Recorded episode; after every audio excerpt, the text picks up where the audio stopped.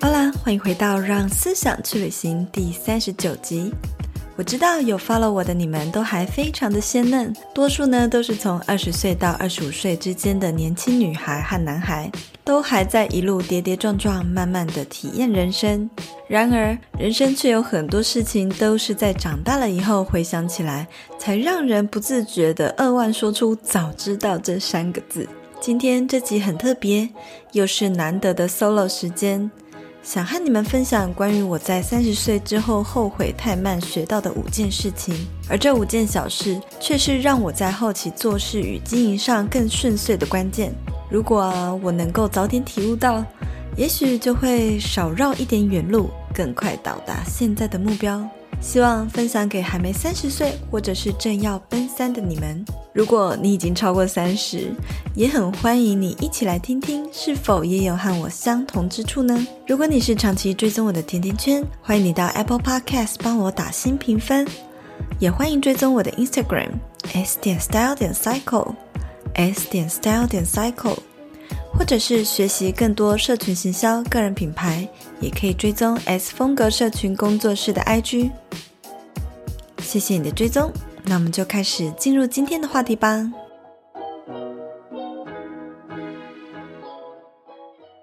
年龄呢，总是牵引一个女生的情绪起伏。不知道线上的听众朋友们、女生们，你们是不是也曾经跟我有一样的感受？我在二十岁之前呢，就会一直恨不得要赶快十八岁，赶快二十岁，就是想要让别人觉得我已经长大，然后觉得自己很成熟了。那在二十五岁之前呢，就会觉得哇，二十到二十五岁是自己最意气风发吗？是应该这样形容，就是特别的有自信的一段时间。就自己那时候的思想开始慢慢的成熟，然后交友圈也变得不一样。可是呢，依旧还是非常的年轻。然而，在二十六岁之后，就会开始恐慌三十岁的来临，就开始对“三十”这两个字，好像觉得哇，好像已经没有那么遥远的感觉。然而，在二十九岁的时候，就觉得。天哪，这一年根本就像是世界末日一样，过得特别的快。到了三十岁这一年，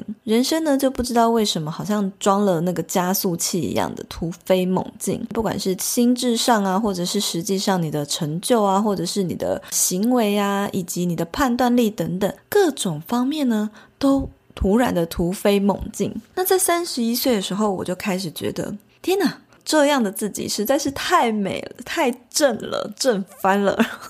超级有自信。我所谓觉得自己太美太正，不是指说外表上的仪容觉得自己很好看，而是觉得在三十岁这一年，我竟然做了这么多。事情就是我从来从来都没有想过可以达成，或是可能可以做到的事情，有太多都在这一年实现，而且是很密集的实现。所以我会觉得回想起来，哇，三十岁的这一年对我而言，我觉得我过得非常非常的精彩。那当然了，我以前的人生就已经够精彩了，可是我觉得还是有一点特别不一样诶。那以上呢，是我在每个年龄阶段的感受，不知道你们是不是有不一样的感受，还是是一样的？我这算是我首次的在社群上，可能跟大家聊聊关于三十岁这件事情。毕竟，好像每个女生到这个年龄都应该要来聊这个一下。结果我到三十一岁才开始分享。然后呢，我也从来没有跟身边的姐妹聊过关于三十岁的这个话题。所以呢，嗯、呃，要分享这个让我蛮兴奋的。那如果今天大家听完，就是三十岁之后我才后悔太慢学到的五件事。觉得很有心得，想跟我分享，或者是有任何疑问想要问我，都很欢迎你，可以直接私讯我的 IG。那今年呢，我就是刚满三十一岁嘛，然后今天刚好是十月三十一号，我在录音的这天是十月三十一号的早上，我一起床呢，就收到了各式各样的账单，不管是工作室缴税的通知单啊，然后还有自己的劳健保，还有员工的劳健保，以及就是网络上的一些可能你架站啊，或者是一些工具的资源的缴费单都。乎在月底的时候进来。每个月月底我都要做这件事情，但今天不知道为什么特别的，我在做账缴税的时候，那个过程我脑中浮现了好多好多。我在三十岁的时候做了哪些事情，学到哪些事情，然后就浮现了一句话在我心中，就觉得说：天哪，我就是没想到，我本来都是一直在帮公司做事的人，竟然在做账缴税，而且呢，学习当一个老板，然后帮人家缴劳健保，我真的是一个大人了。哦，废话，都已经三十一岁，还不是大人。但是不知道为什么，就是今天有这样的感受，然后瞬间就回想起很多在奔三之后才学到的一些事情。那其中有五点呢，是我认为在心境层面上一直会牵连到你做事，还有创业，还有实际上你任何的所作所为，以及不管你的行为举止谈吐都很深很深的五件事情。那这五件事情呢，其实是我。自己想一想，觉得说啊，如果我在三十岁以前就知道了的话，是不是就不一样了呢？是不是我就可以更早成功的呢？是不是我就可以更早一点有魅力，或者是更早一点有自己的事业这样子？好，那。我们就来聊聊是哪五件事情影响我这么深吧。那当然，它影响层面，我觉得听起来好像不是一些技能啊，或是技巧，是心态上。可是它的确是很深层的，从内在世界到外在世界投射出来的东西都不一样。第一个，这阵子感触一直都非常深的，就是慎选朋友，然后把时间留给值得的人。那我这边所说的值得。可以说是实际的投资报酬率，指的就是说那种利益关系啦。你跟他来往，然后他对你有一些好处啊，然后你你也可以帮他一点什么啊，这就是指有投资报酬率的来往。那也可以算是是心灵上或心智上的回馈，也就是说，他可能是你心灵上的依赖，或者是是他跟你之间，你们都互相学习很多思维方面的成长啊，或者是做事情方面的成长，也可以是指这方面的投资的回馈。那当然，如果你遇到了一个这样的人，是有实质的投资报酬率，就是有实际的利益，然后又可以从他身上提升思维啊，然后学到很多东西，那当然非常好嘛，非常划算，一个超棒的朋友或者是贵人，就要好好珍惜。那这边我为什么说到三十岁我才开始觉得说要呃把时间留给值得的人呢？呃，先说说以前好了。其实我以前还年轻的时候，我朋友非常非常多圈子。就是有分酒肉朋友啊，讲心事的姐妹啊，可以一起旅行的朋友，或者是可以互相学习的朋友等等。那每一个圈子里面呢，各自都有自己的生态圈。其实我就是那种会属于。我什么人都想要认识看看，然后我会觉得每个人身上都有我可以学到不同的事情。只要我自己可以明辨是非，就算他是一个人家口中的坏朋友，但是我也会很想要跟他们认识的那种。所以我也有交过飙车族的朋友啊，我也有交过就是一些很爱跑夜店的朋友，真的是什么样各式各样的人都有。而且在我大概。从高中还是哦，不对，应该说从国中到大学一路以来，我都一直觉得朋友很重要，就是觉得朋友是我人生的第一顺位，再来是家庭，然后其次才是爱情，这样子会特别的跟什么样的圈子的人都会有稍微的认识。可是到了三十岁之后，你就会发现。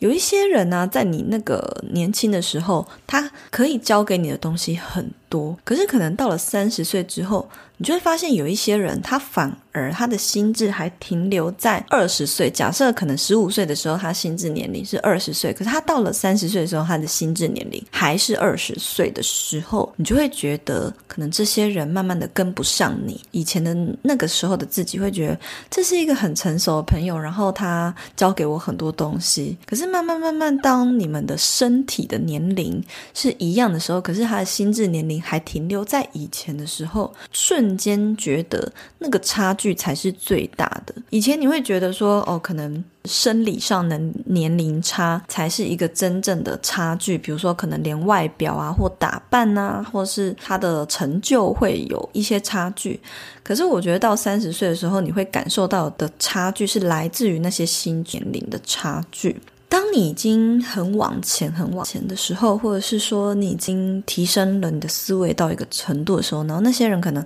还停留在很旧有的那些僵固思维，甚至是你可能你想要帮他，然后你想要与他分享，想要拉着他跟你一起前进，可是其实。都是没有办法的，这个距离就会越来越远，然后你自己也会很累。那关于像这类的心境分享跟观点，我在另外一集 podcast，算是之前 IG 的直播，然后有做成 podcast，叫做《贫穷意识跟富裕意识》的那一集就有聊过，说为什么会有这样子的转变。那你们可以去听听看，然后。这边的话，我是要讲说，心智成长太快的人呐、就会永远会觉得蛮孤单的这样。所以，呃，搞不好以前你会觉得很幼稚的那些人，其实也有可能你以前觉得他很幼稚嘛。然后到了三十岁的时候，你突然发现他的心智年龄层，或是他的思维成长突飞猛进的跟你进步到同一个 level。就是这也是有可能的，然后你就会发现，以前不是那么熟，或者是没有注意过他的朋友，反而到三十岁的这个年龄，你们非常聊得来。可能因为人生经验，可能工作的领域，又或者是看的书，或者是涉猎的东西相仿。以前在不同圈，结果现在反而在同个圈子，也有可能。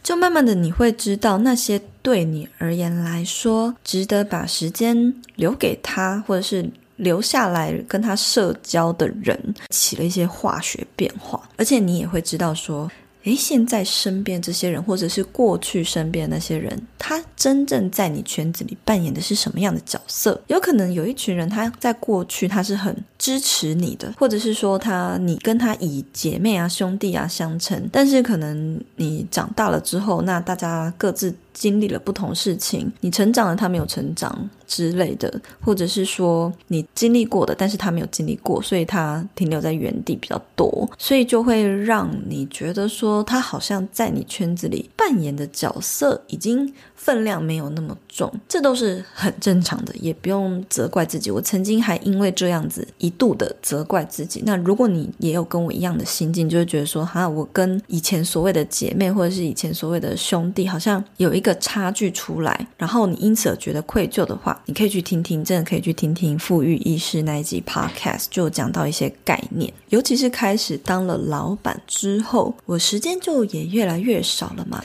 因为你不只是要花时间在工作上，然后工作周围会接触到的人身上，都是一些无可避的时间嘛，然后还有一些合作对象的身上，其实你就会。蛮懒的，在花时间在没有意义的事情上。那我前阵子就 PO 了一则 Instagram 的贴文，就在讲说，我会希望，因为现在不是时间变少，而是时间变得珍贵。因为你现在开始创业了嘛，你就会希望每一个时间它都被精准的、有意义的分配。这样子要怎么样去精准的？那就是一直在不断学习的。你要怎么样拿捏？所以呢，嗯、就以前可能会有一大群朋友狐群狗党，跟他们一起讲干话，或者是讲一些屁话，真的太舒压了。但是呢，嗯、现在就会反而觉得，我天哪，我花了两个小时在讲一些没有意义的事情，我到底在干嘛？那你要怎么样判断呢？就是你今天跟这些人讲了。干话虽然内容没有意义，可是因为这样子而跟他的交情变好，可能他可以帮助你些什么，或者是你可以从他身上学到什么，那我就觉得至少还有一点点回馈。可是如果今天你的社交是一直都在讲干话、讲没意义的话，然后这个人还没有给你学到什么就算了，还让你感受到负能量，然后或者是对你抱怨啊、对你诉苦啊这种过度的负能量的负荷，那这样子的社交，它就是应该要被省略掉，或者是应该要。避免掉的。开始三十岁之后，你就会知道说要怎么去做对的社交，而不是一直大量的社交。我会建议大家，当然还是什么样的朋友你都可以认识。比如说，就像我会去认识刚刚讲的，就是各种圈子的朋友，有高学历的人，也有呃，就是普通的人，也有可能是一些很爱玩的人。呃，你应该要认识很广，没有错。但是呢，你要帮自己设定一个 deadline，就是我大概花一年的时间从他们身上学到一些东西，这样就可以。什么朋友都可以认识，可是要有一把尺去衡量，不要每个人都称兄道弟，或者是随便呢就称他为姐妹。还会有一种朋友叫做为你好的朋友，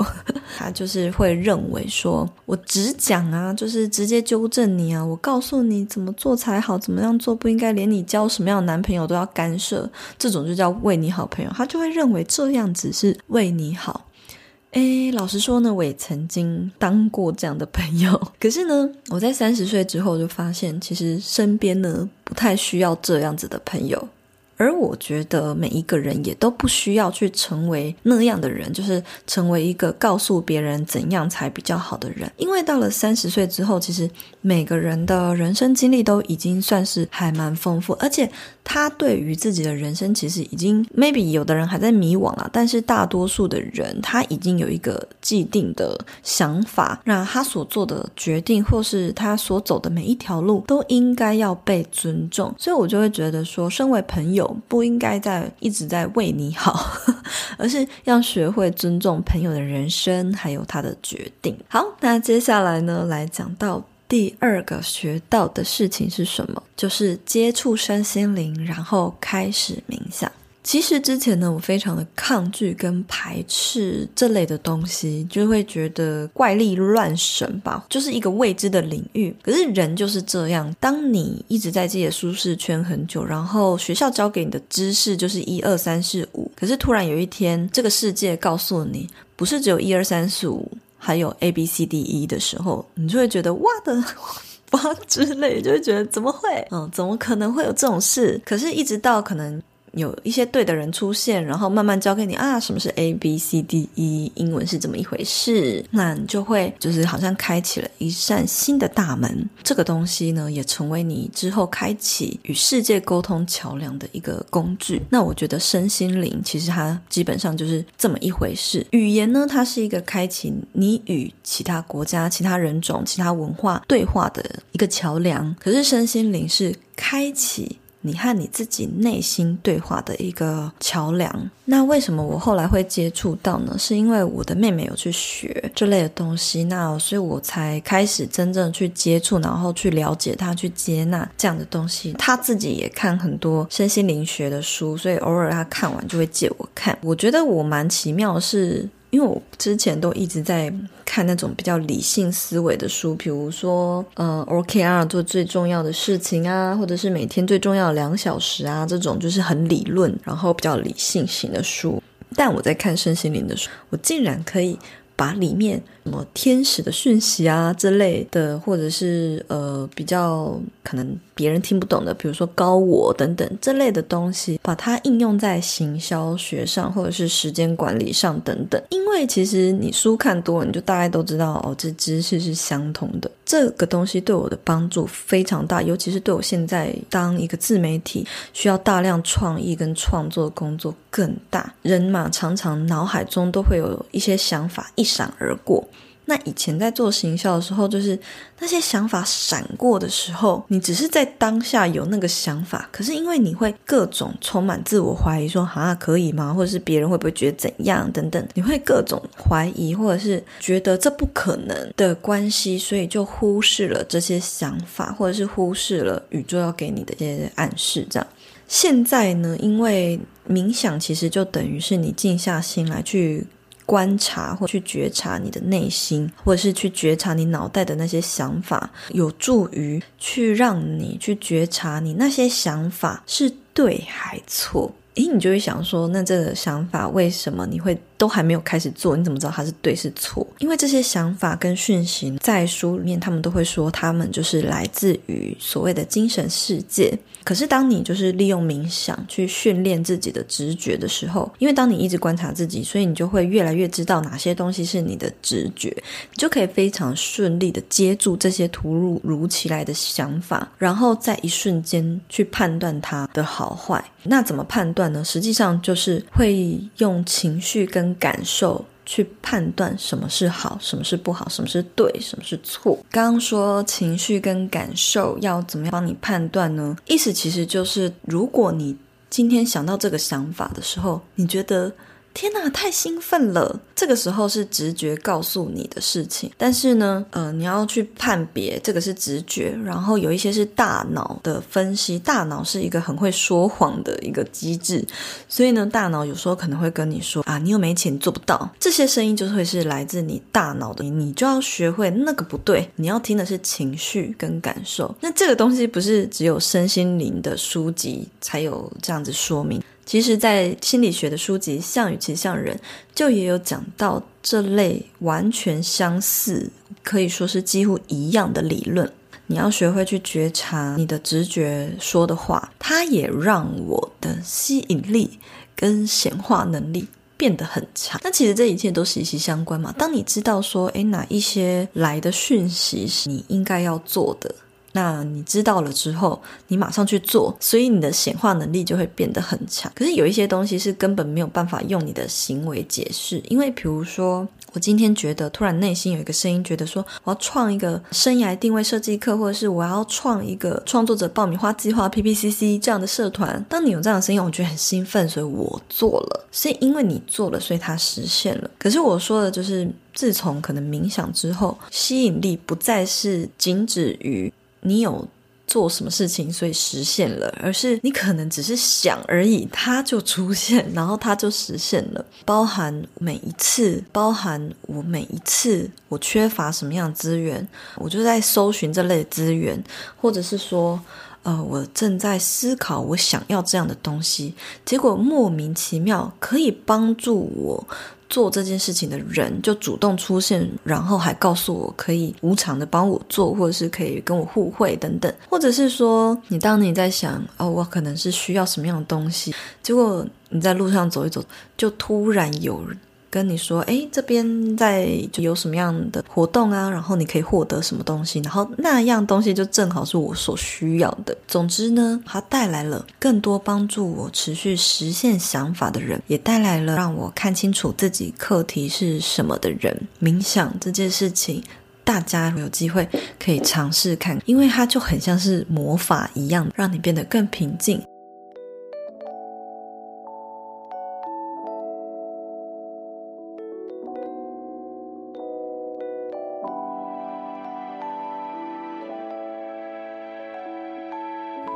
现在就让我们休息一下，进一段广告。你是社会新鲜人吗？又或者是你已经受够了现在的工作领域，想要换个跑道试试，却又没有方向，不知道该换到什么样的工作才好？S 编的生涯定位设计课是一系列带大家探索自己、找到热情、摆脱迷惘的课程。透过有系统的视觉化思考模式，找出自己在职业上的核心优势。教大家呢，如何在面试履历中凸显自己与他人的不同之处。课程将分作两种版本，第一种是 G.I 版，适合即将步入职场的新鲜人，或者是想要转换跑道的老鸟们。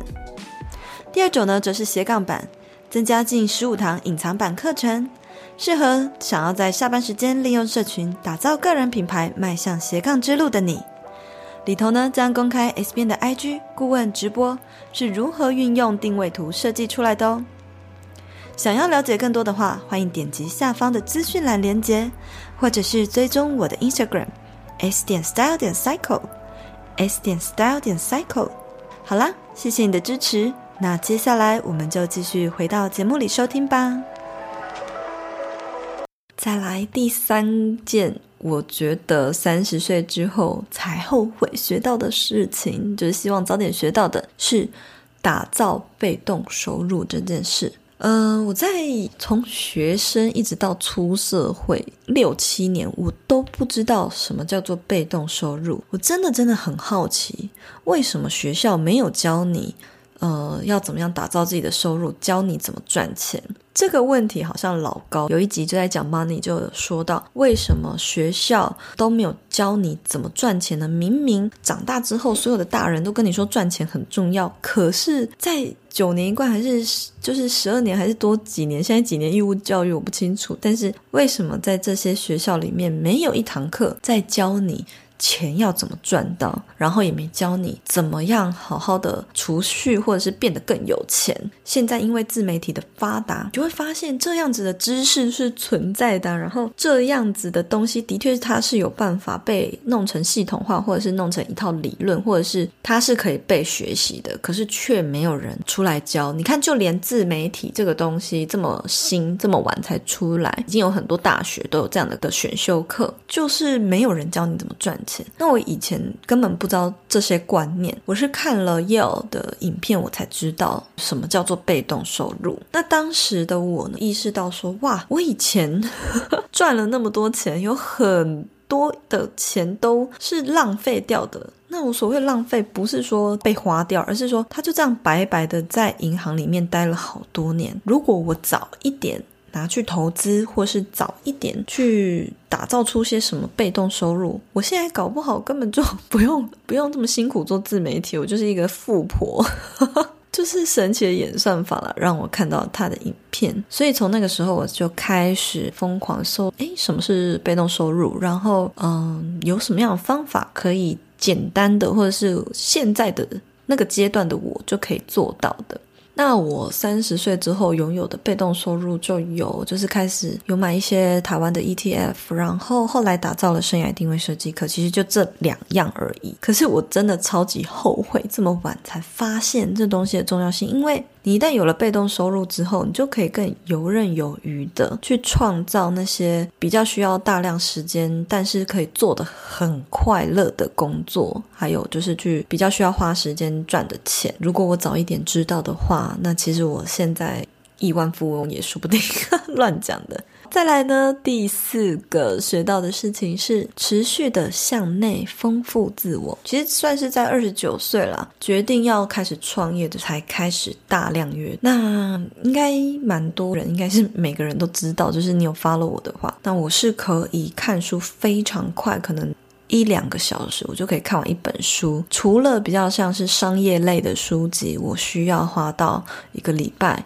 或两个礼拜去阅读，但是一般的书基本上可以在一两个小时内解决掉。其实，在二十九岁以前的我是不太看书的，不是不爱看书，而是因为。我不知道要看什么书，我每一次都会被书店吸引，然后走进去很久。可是我不知道要选哪一本书才是最适合我的。就 maybe 在那个年龄的时候，我知道我自己会喜欢看书。但是自从打算要创业之后，开始呢，你就会大量的想要去研究那一些可能自媒体人啊，或者是斜杠创业家他们的一些成功的故事。那你会去看一些比较励志，或者是大家分享他斜杠的一些影片。我就接触作家艾尔文，那是因为他有一系列的影片叫做呃阅读零时长，就是他会及时的看一些原文书，然后用中文的方式拍片跟我们分享那本书的一些精华重点还有心得。那就是因为他这系列的影片，才让我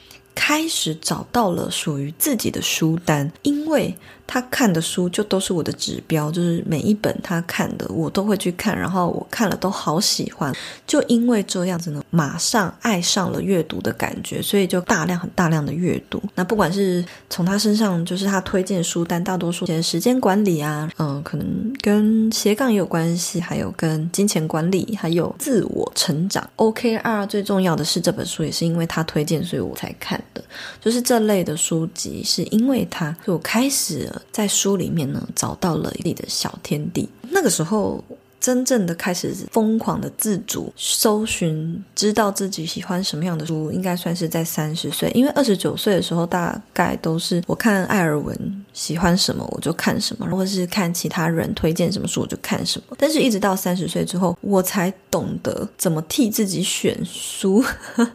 这件事情我也觉得蛮微妙的，因为不是。每个人都会选，但是替自己选对的书单是一件还蛮难的事情。我觉得很多事情都跟我接触身心灵是有关系的。对，因为你更觉察之后，所以你就会知道你内心里面有什么样的空洞的地方需要补起来。那因为你觉察到自己有一块东西是失去的，所以你就会比较知道要去搜寻哪一类的知识。那我也相信一件事情，就是在三十岁的前一两年呢、你所接触到的书籍跟人事物，会影响你整个后半段人生的气质、样貌跟你的行为。我必须要说的是，二十九岁以前吧，或者是对，应该算二十九岁以前。二十九岁算是一个很大的分水岭，就我开始大量阅读啊，然后开始有创创业的想法，然后呃，开始呢很积极的参与一些活动，去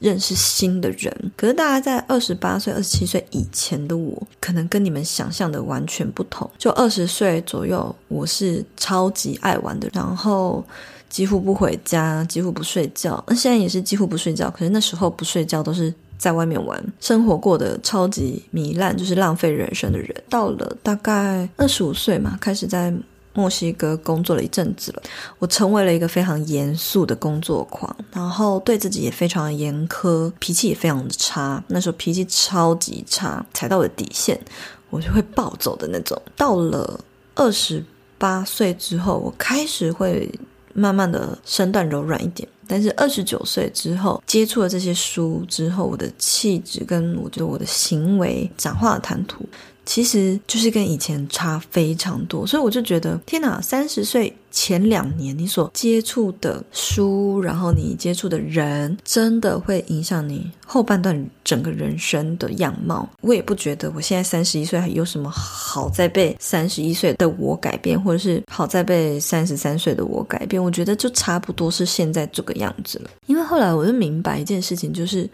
世界上啊，除了知识以外的东西。没有什么东西是不会衰老的，或者是不会毁灭的。对，只有知识它可以一直永远的被留存。但是，呃，所有你眼前看到的东西，或者是不管是你的生命，或者是所买的任何东西，它都有坏掉一天，它都有不见的一天，它都有毁灭不能用的一天。可是，就只有知识，它是可以从很久很久几千年以前一直到现在，它可能都还通用的。所以我就会觉得说，诶，如果我早一点点进入书的世界，我可能是不是就有机会早一点成功呢？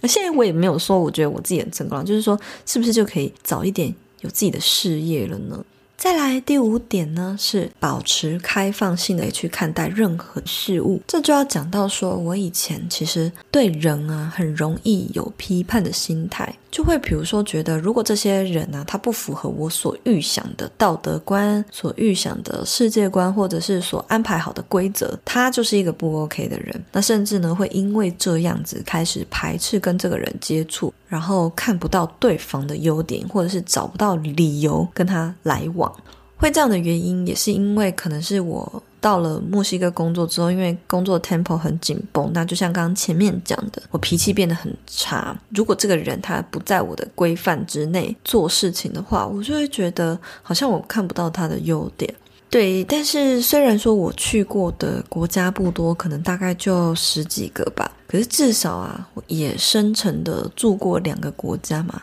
接触的人也来自世界各国。就是我遇过形形色色的人，那个时候就已经知道说不应该要对人有什么预设立场啊，或者是有什么样的偏见啊，或者是容易批判他。可是可能因为环境那个你工作的 tempo 是很快的，没有办法反射性动作，就是直觉的不去批判别人。分享一个关于我在墨西哥城市中心工作的时候遇到的。一个清道夫的小故事，连锁店面嘛，我们都是在墨西哥城的市中心，有好几家店，有时候都要很早很早，在可能所有人都还没有开店的时候，会先到市中心面去走一走。那就在那时候呢，我比较常待的那一家总店的那一条街上，就有一个固定会来打扫的一个清道夫。那那个清道夫其实他的样貌还蛮。特别的是，我第一眼看到我就会觉得很害怕，因为他的身材非常非常干瘪，然后很瘦很瘦，头发呢就是很乱，经典的墨西哥的八字胡，然后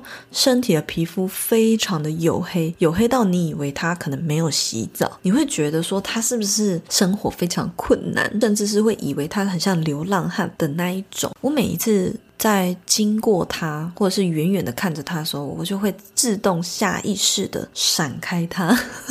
就是会想要离他远一点。但有一次呢，在走去店面的路上，真的没有办法，一定要经过他，然后他就。很自然、很自然的跟我对到眼，我其实心里是很害怕的。第一次这么的靠近他，然后那个清道夫呢，他很自然的就跟我对到眼，很 Hola, buenos días，然后给 tenga un día bonito。好，这句话呢就是说，嘿，早安啊，希望你有一个美好的一天，这样子，充满一个很温暖、很阳光的笑容。那当时我也回他，就是哦，buenos días，早安，然后也希望你有一个美好的一天，然后我就离开了。那其实我离开心情超复杂，就是一方面我觉得有点害怕他，可是一方面又发现我好像误会了他，然后觉得很自责，然后另外一方面又觉得心里不知道为什么暖暖的。自此之后，我都选择不再避开他，就是不再绕路，或者是换到对向走路，自然而然的就是往前走，经过他我也没有那么害怕。我就发现呢他每一天。他都会跟每一个经过他的人很大声、很有朝气的说出早安，祝你有一个美好的一天。再给他一个很饱满的微笑，但因为他的笑容跟他很有朝气的散发出来的气场，就是会给人很温暖的感觉。当时的我，我有意识到说我对人的偏见太严重，我下意识的去批判他，因为他的外表，或者是说因为他的职业吧。我当时就应该要学到这个课题，可是因为工作嘛，或者是还很年轻，我没有办法让自己。很快的，或者是反射动作，就每个人来不合我期待的那个样子，就不去批判他。就那个时候还没有办法很自然做这件事。可是可能因为现在三十岁之后，我觉得也跟我接触冥想还有身心灵是有关的。我开始会觉得，诶，每一个人他可能有一些东西是。不符合道德观的，或者是不符合世界观，可是我会选择去接受它。当然了，就是有很多人到三十岁之后是还没有办法学到像这样子的道理，或者是他没有办法自然的做这件事情。甚至我有看过很多已经三十好几的人，maybe 也有自媒体人啊，但是他都会公开的在他的 Facebook 或者是在他的 Instagram，不管是哪个平台，去公开的条列别人的罪状。这样的条列方式呢，让我觉得很讶异。有些人呢、就是会很指桑骂槐的口气；有些人就是怎么样怎么样。当他在说这句话的时候，这些人都没有意识到，他以为世界是绕着他为中心在转，就是好像必须要以他的标准为标准。那可是我在最近的一篇 Instagram 贴文有讲到说，这个世界啊，就是你眼前看到这个物质世界，我又要变成老高了。就是是大家一起共同创造出来，所以没有任何可以去要求别人去成为你想要的样子或形状，或者是按照你的弱走。所以呢，我就会像是那种会一直散发负能量的贴文，我真的就直接就是退追，或者是一直在讲啊，我又看到谁谁谁一样这样的自媒体人，然后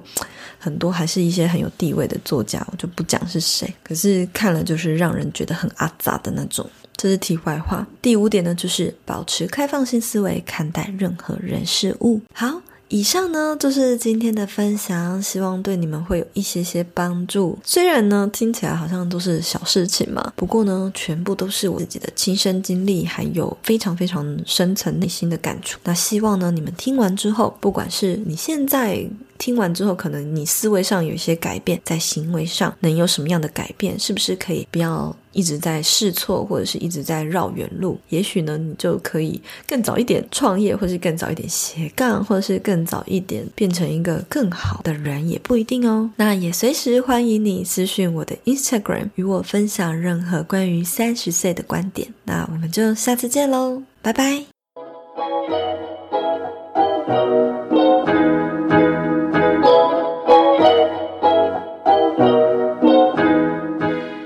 谢谢一直听完到最后的每一个你们。喜欢这类内容记得按下订阅追踪都是支持我继续创作的动力来源哦。如果你喜欢我的节目也觉得我的内容对你有帮助希望你也可以不吝啬的在 apple podcast 帮我打新评分留言和我分享为什么你喜欢这个节目吧。那我们就下次见喽拜拜。